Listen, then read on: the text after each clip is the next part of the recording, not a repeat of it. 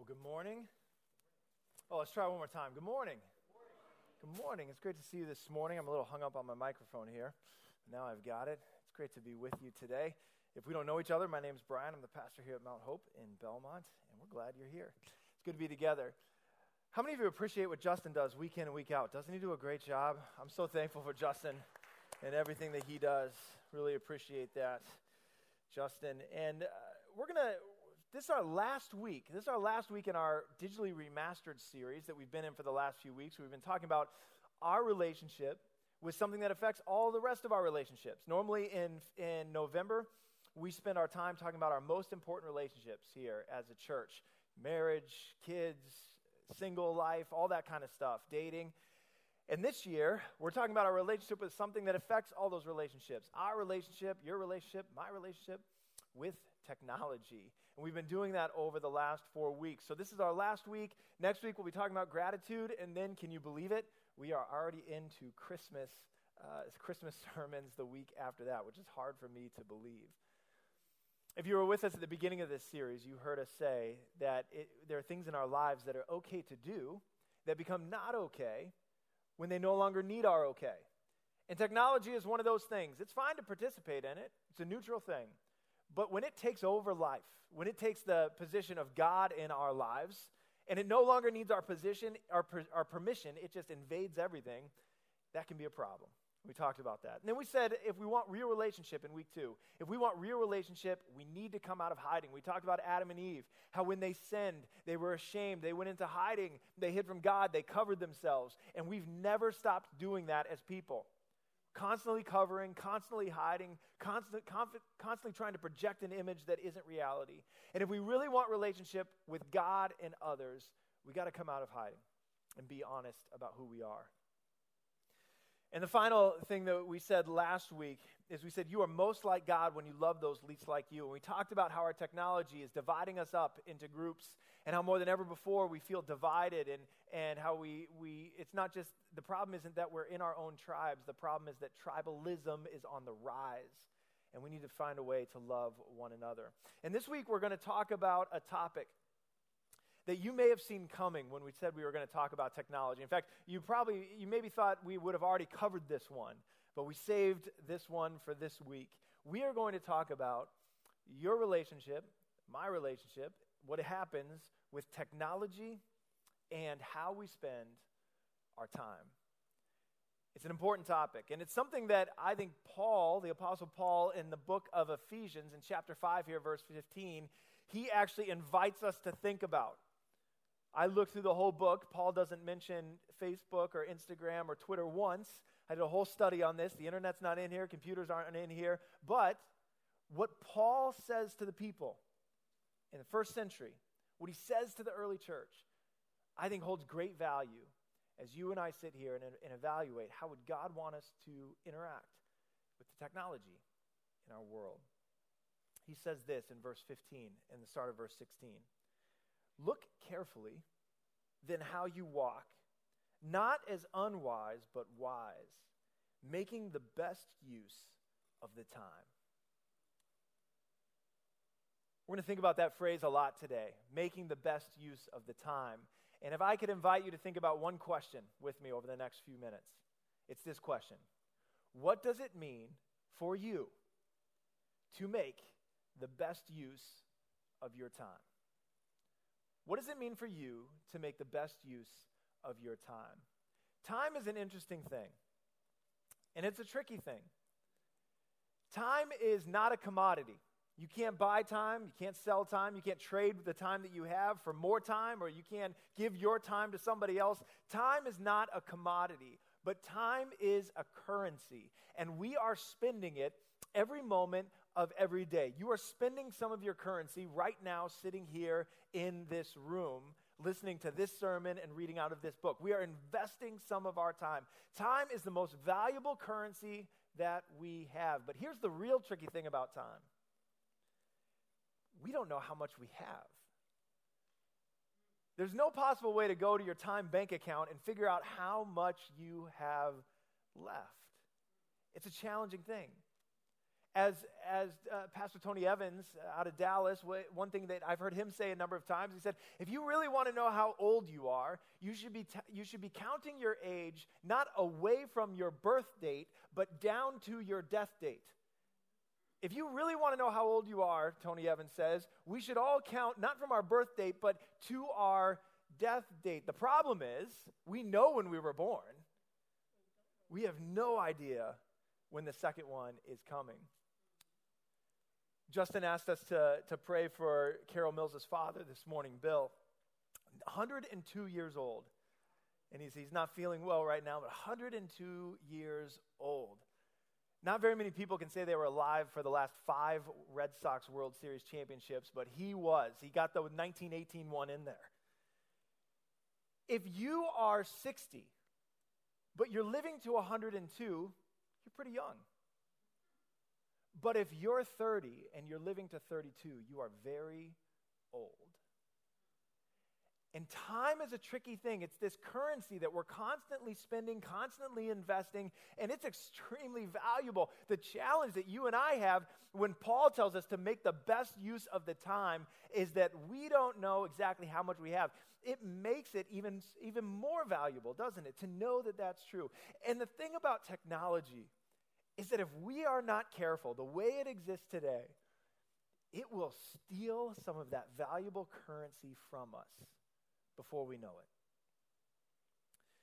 A little over four years ago, my wife Lori and I celebrated our 10th wedding anniversary, and she was in the, the service at the 9 o'clock this morning. And we went to Italy. We, we spent a week in Italy for our 10th wedding anniversary, which was fantastic. And one afternoon, we were in the city of Rome, one of just three days that we got to spend in Rome. And neither of us had ever been to the city before. It's a city filled with uh, history and great things to visit and great food to eat. And when you're in a country like Italy, and I know Italy's not the only country that does this, but they're one of the countries that that do this, they do something that I really think we need to adopt into our own culture here in the United States. And that is that after everyone eats their midday meal, their lunch meal, uh, everyone just goes home and takes a rest. How great would it be if you were at work, everyone ate lunch, and then you went home and took a nap, and you just came back whenever you felt like it? The stores would have signs back at 2 o'clock. You know what that meant? Back whenever I feel like it. And I think that really is something we need to think about, but that's a whole other sermon for another day. So we, we ate lunch and we said to ourselves, let's just go back to the hotel room. We'll go back to the hotel room. Uh, we'll wait until siesta time is over, then we'll come back out and, we'll, and we'll, we'll do the next things on our agenda. On the way back to the hotel room, we started talking, and someone, some friend somewhere had told us that we would really enjoy the TV show Suits. I'm not telling you to watch it, I'm just telling it's out there, okay? Someone told us we would really enjoy this TV show called Suits. And so we got back to the hotel. We said, hey, we'll relax. We'll watch an episode of Suits. And so we, we, we relaxed in our room, watched this first episode of this TV show. And then something happened that I bet some of you in the room has happened to you. You know exactly what I'm talking about. That episode ended. Of course, it ended on a giant cliffhanger. And then there was this little box and a countdown in the corner. And it said, next episode in five, four, three. And I knew we were in big trouble. And we said, well, we'll just watch the start of the next one so we can see how this resolves. And we watched that one. And then another one. And another one. And before we knew it, it was dark outside. And it was time to go get dinner. And because we weren't careful, technology stole our afternoon in Rome. And you know what I'm talking about. I mean, how many times have you picked up your phone? How many times you've gone on your computer and you say, I'm just going to check one thing. I'm going to make a dinner reservation. I'm going to message this person. I'm going to look at this email. Whatever it is that you were going to do, you do it, and then you see something interesting, so you click, and then you see a video, so you watch, and then you see a follow up, and so you watch that. And pretty soon, 15 minutes, 30 minutes, an hour, your afternoon is gone. Time is this incredibly valuable thing. And the tricky thing about our technology is if we are not careful, it will steal it from us. And one of the things that Paul is reminding the early church of here, and that Paul is reminding you and I of today, especially if you're a follower of Jesus Christ, especially if you call yourself a Christian, It's a big deal. Paul is saying to you and to me something that I bet we know in our heads, but it's so hard to apply, and that is that wise people invest their time very carefully. Wise people understand the value of the time that they have been given, and they invest it very carefully. Let's look at what he says here in the next couple verses. I'm going to start right at verse 15 again, and we're going to read this time through verse 18. Look carefully, Paul says, then how you walk, not as unwise, but as wise, making the best use of the time, because the days are evil. Therefore, do not be foolish, but understand what the will of the Lord is, and do not get drunk with wine, for that is debauchery, but be filled with the Spirit. Paul here, he talks about two groups of people in these verses. There are wise people, and then there are unwise people, Paul says. In fact, he has another word for the unwise people that he uses, and that is there are wise people and there are foolish people. And Paul draws a simple distinction. He says the wise people walk carefully. Look carefully, Paul says, at how you walk. Look at how you invest your time. Wise people, Paul says, walk purposely. And if you're a follower of Jesus Christ, if you call yourself a Christian, Paul is saying, Paul tells us here what that looks like. He says it looks like understanding what the will of the Lord is and being filled with the Spirit. Paul's saying, you want to walk purposefully, invest wisely. It looks like using your time to understand the will of the Lord and to be filled with His Spirit. But he said, foolish people do something different. Foolish people do not walk purposefully, foolish people consume mindlessly. In fact, his example here of foolish people and how they might spend their time would be to go and to get drunk on wine, which he says is debauchery. He says it's just a, it's just a waste of time. It's not walking carefully, it's the opposite of that. And I can't help but think that the way many of us use our technology, quite frankly, the way that I find myself using technology, would fall right in that category. That rather than being wise and walking purposefully, I find myself, and I think we find ourselves, consuming mindlessly. And Paul says the wise person understands the value of the time and uses it well, invests it well, in understanding God's will, being filled with the Spirit. The foolish person, walks aimlessly, consumes mindlessly, and doesn't understand the value of what they're giving away. Just down the road here, not too far away from where we're sitting right now, a man by the name of Henry David Thoreau, he built a cabin next to a pond, it's a Walden pond, and lived there. And the, one of the reasons he did that was to get away from the, the craziness of, of life and how it operates how busy things are. And he, he, one of the things that happened is he was watching his friends and watching the people around him, and especially his friends who were building giant farms. And they were they, they farmed one acre, and then they realized they could farm two and three and four. And then if they farmed 30 or 60 acres, they would make even more money. But he was watching the stress that they were putting on themselves and on their family. And he said to himself, the benefit of what they are receiving with extra money is not worth the investment of their lives that they are giving to it. And so he did something else. He went to Walden Pond, he built his cabin, and he decided to live a life where he would only have to work one day a week. And in his reflections on this in Walden, one of the things that he says is this He said, The cost of a thing is the amount of what I call life which is required to be exchanged for it immediately or in the long run. The cost of a thing, when we say the cost of a thing, we immediately think money. But Henry David Thoreau thought time, your life. The cost of a thing is the amount of what I call life, which is required to be exchanged for it. He said, When I watch my friends work seven days a week, 20 hours a day to run their giant farms, it's not worth it. And one of the interesting things about technology is monetarily it's, it can be very cheap. Using the internet, using a phone, social media sites seem free, don't they? but it's costing us something. And Henry David Thoreau, the Apostle Paul, even more importantly, might come to us and say, You're not paying attention to the actual cost of your life that you are investing into all of this. You know, it's like the friends that get together to build relationship and be with one another and then sit in separate chairs in the same room and just stream YouTube videos rather than play a board game. It's like the father who can't look up from Twitter long enough to play with his children. Or it's like the married couple that goes out on a date and spends more time trying to get the perfect Instagram picture than they do talking to one another.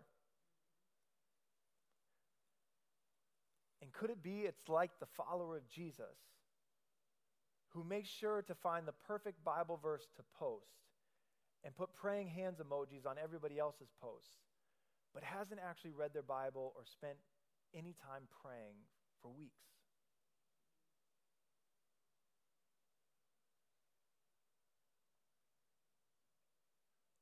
Paul reminds us that people that use their time wisely, they walk purposefully, understanding God's will, being filled with the Spirit.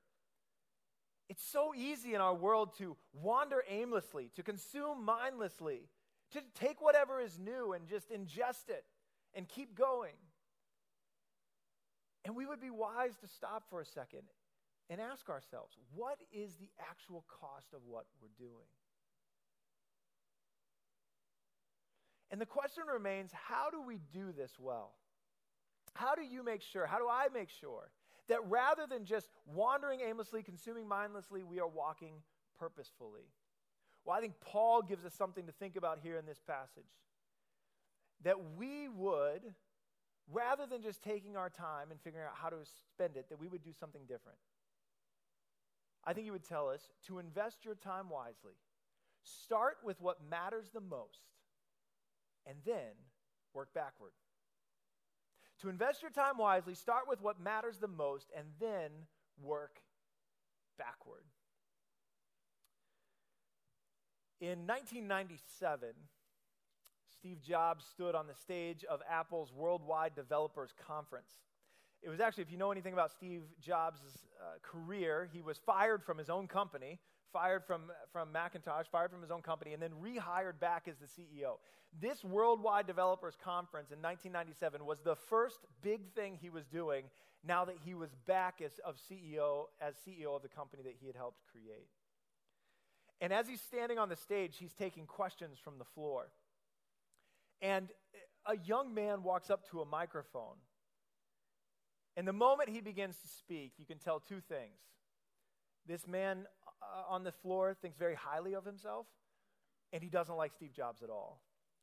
In fact, he says this He says something like, Steve, you are an important man, but you have proven time and time again that you have no idea what you're talking about. And in the moment, Steve Jobs is, is so taken back, and the crowd is, is very uneasy. He actually takes his stool and he holds it up as a shield to try to shield himself from this gentleman who's asking the question. If you wanted to, I'd tell you you could go uh, watch this video on YouTube, but that would defeat the whole sermon. So don't do that. I'll just tell you about it.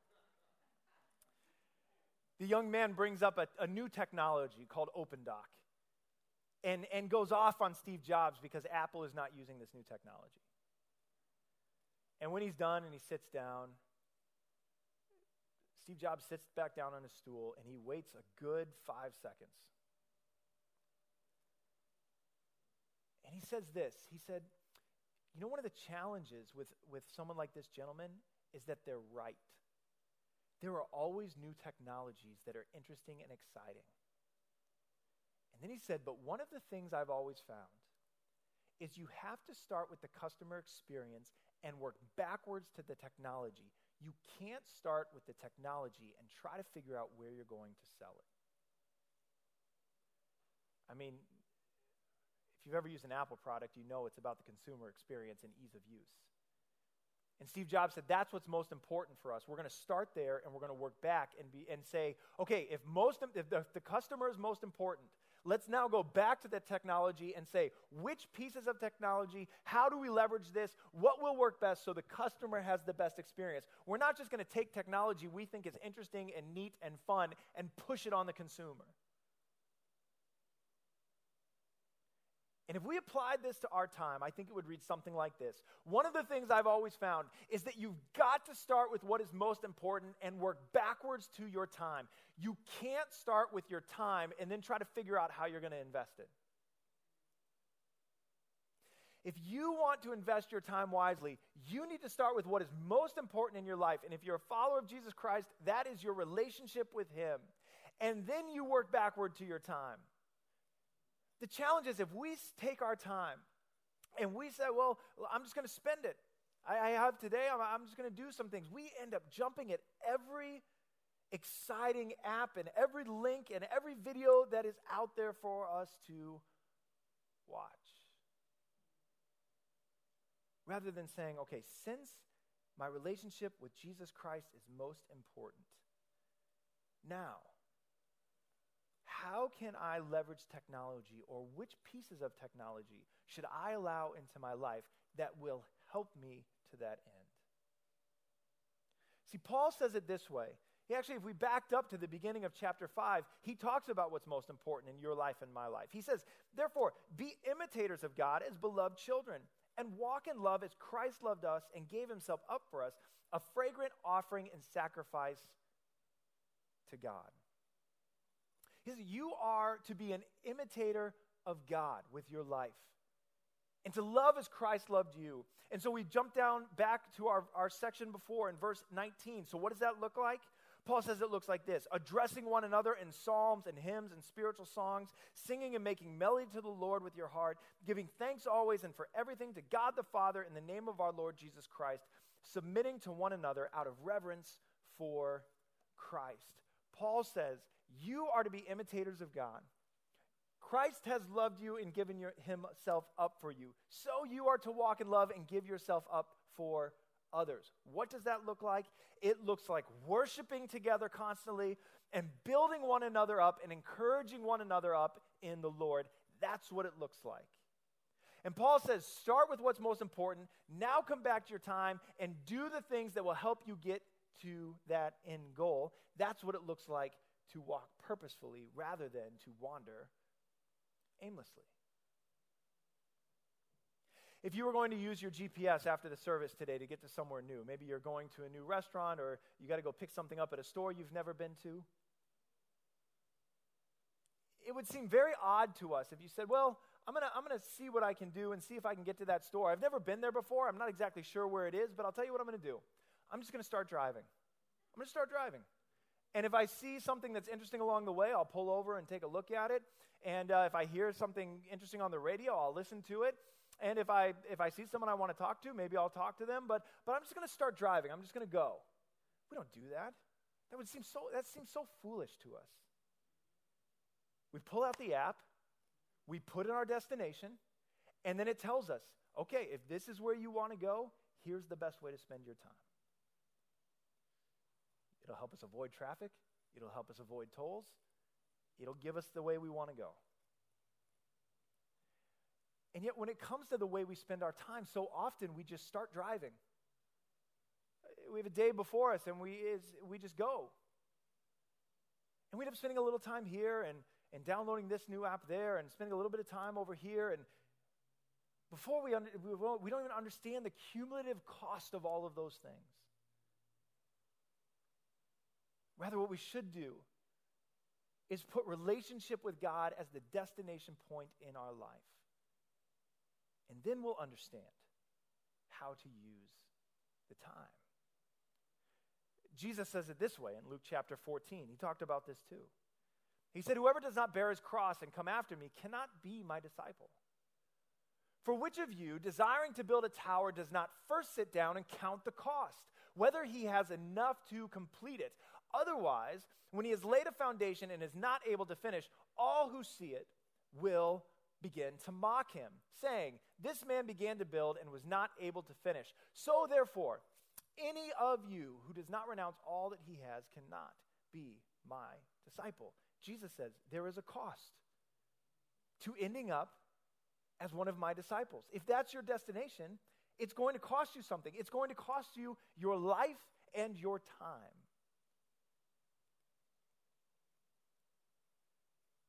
And we're always investing our time in something. And sometimes we're investing it purposely in something that matters, that has eternal rewards. And sometimes, if you're like me, you're just wandering aimlessly. And the way our technology works today, once you start wandering, it's so easy to keep going down that road. So rather than wander aimlessly, we would be wise to start with the destination in mind and then plan our time. If you want to invest your time wisely, the most valuable currency that you have that you've been given by God, start with your relationship with God and work back to your time. What does that look like? Quite simply, I, hopefully, when you walk through the door, you were able to pick up a handout that looks like this. If you don't have it, uh, well, you can grab one on your way out. But there's really two things that I want to encourage you to think about doing this week. Maybe you do it this afternoon. That you would block out a half an hour, 15 minutes, 20 minutes to do two things. That you would spend some time praying about this. And if you don't know what to pray, pray exactly what Moses prays in Psalm 90. He prays this he says, The years of our life are 70, or even by reason of strength, 80, yet their span is but toil and trouble. They are soon gone, and we all fly away. So, he prays, teach us to number our days that we may get a heart of wisdom. Take some time this week, take some time this afternoon to sit before God and to pray this prayer God, teach me to number my days correctly, that I may get a heart of wisdom. And as you come out of that prayer, write yourself a plan. Maybe it's just for the rest of today. Or maybe it's for the week. Start with your relationship with God and say, if that's most important, what would be the best investment of my time this week? It doesn't mean that you, give your, you don't give yourself time to rest. Purposeful rest is part of the equation, but it's got to be purposeful rest not just blowing time. On the back of this, there's, there's 10 rules that an author named Andy Crouch, a Christian author named Andy Crouch, put in place for his family. And they're, they're in a book called TechWise Family. And I, we just offer them there as a guide as to how you might begin thinking. Those 10 aren't going to work for you. You need your own. And maybe it's three, or maybe it's two, or maybe it's five. But would you spend time praying and planning? That rather than allowing the things of this world to steal your time away, you are able to invest your life in that which has eternal return.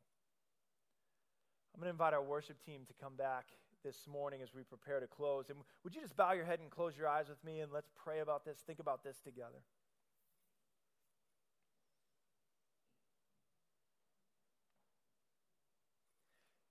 Imagine what God could do. Imagine what God could do in your life, in the life of your family, in the life of His church. If we could invest our time wisely rather than consuming mindlessly. If we really lived on that sort of mission where our destination was relationship with Him both here and now and for all eternity. And so we ordered our time so that it would lead us to that final destination. Imagine what God might do in your life and in the life of your family and in the life of His church. So, God, we come before you today and we confess that we have taken one of the most valuable things you've given us our time, our life, and God, we have wasted it on things that do not matter.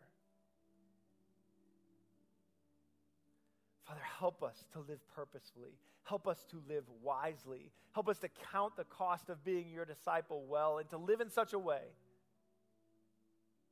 so that when we see you face to face, we hear you say, Well done.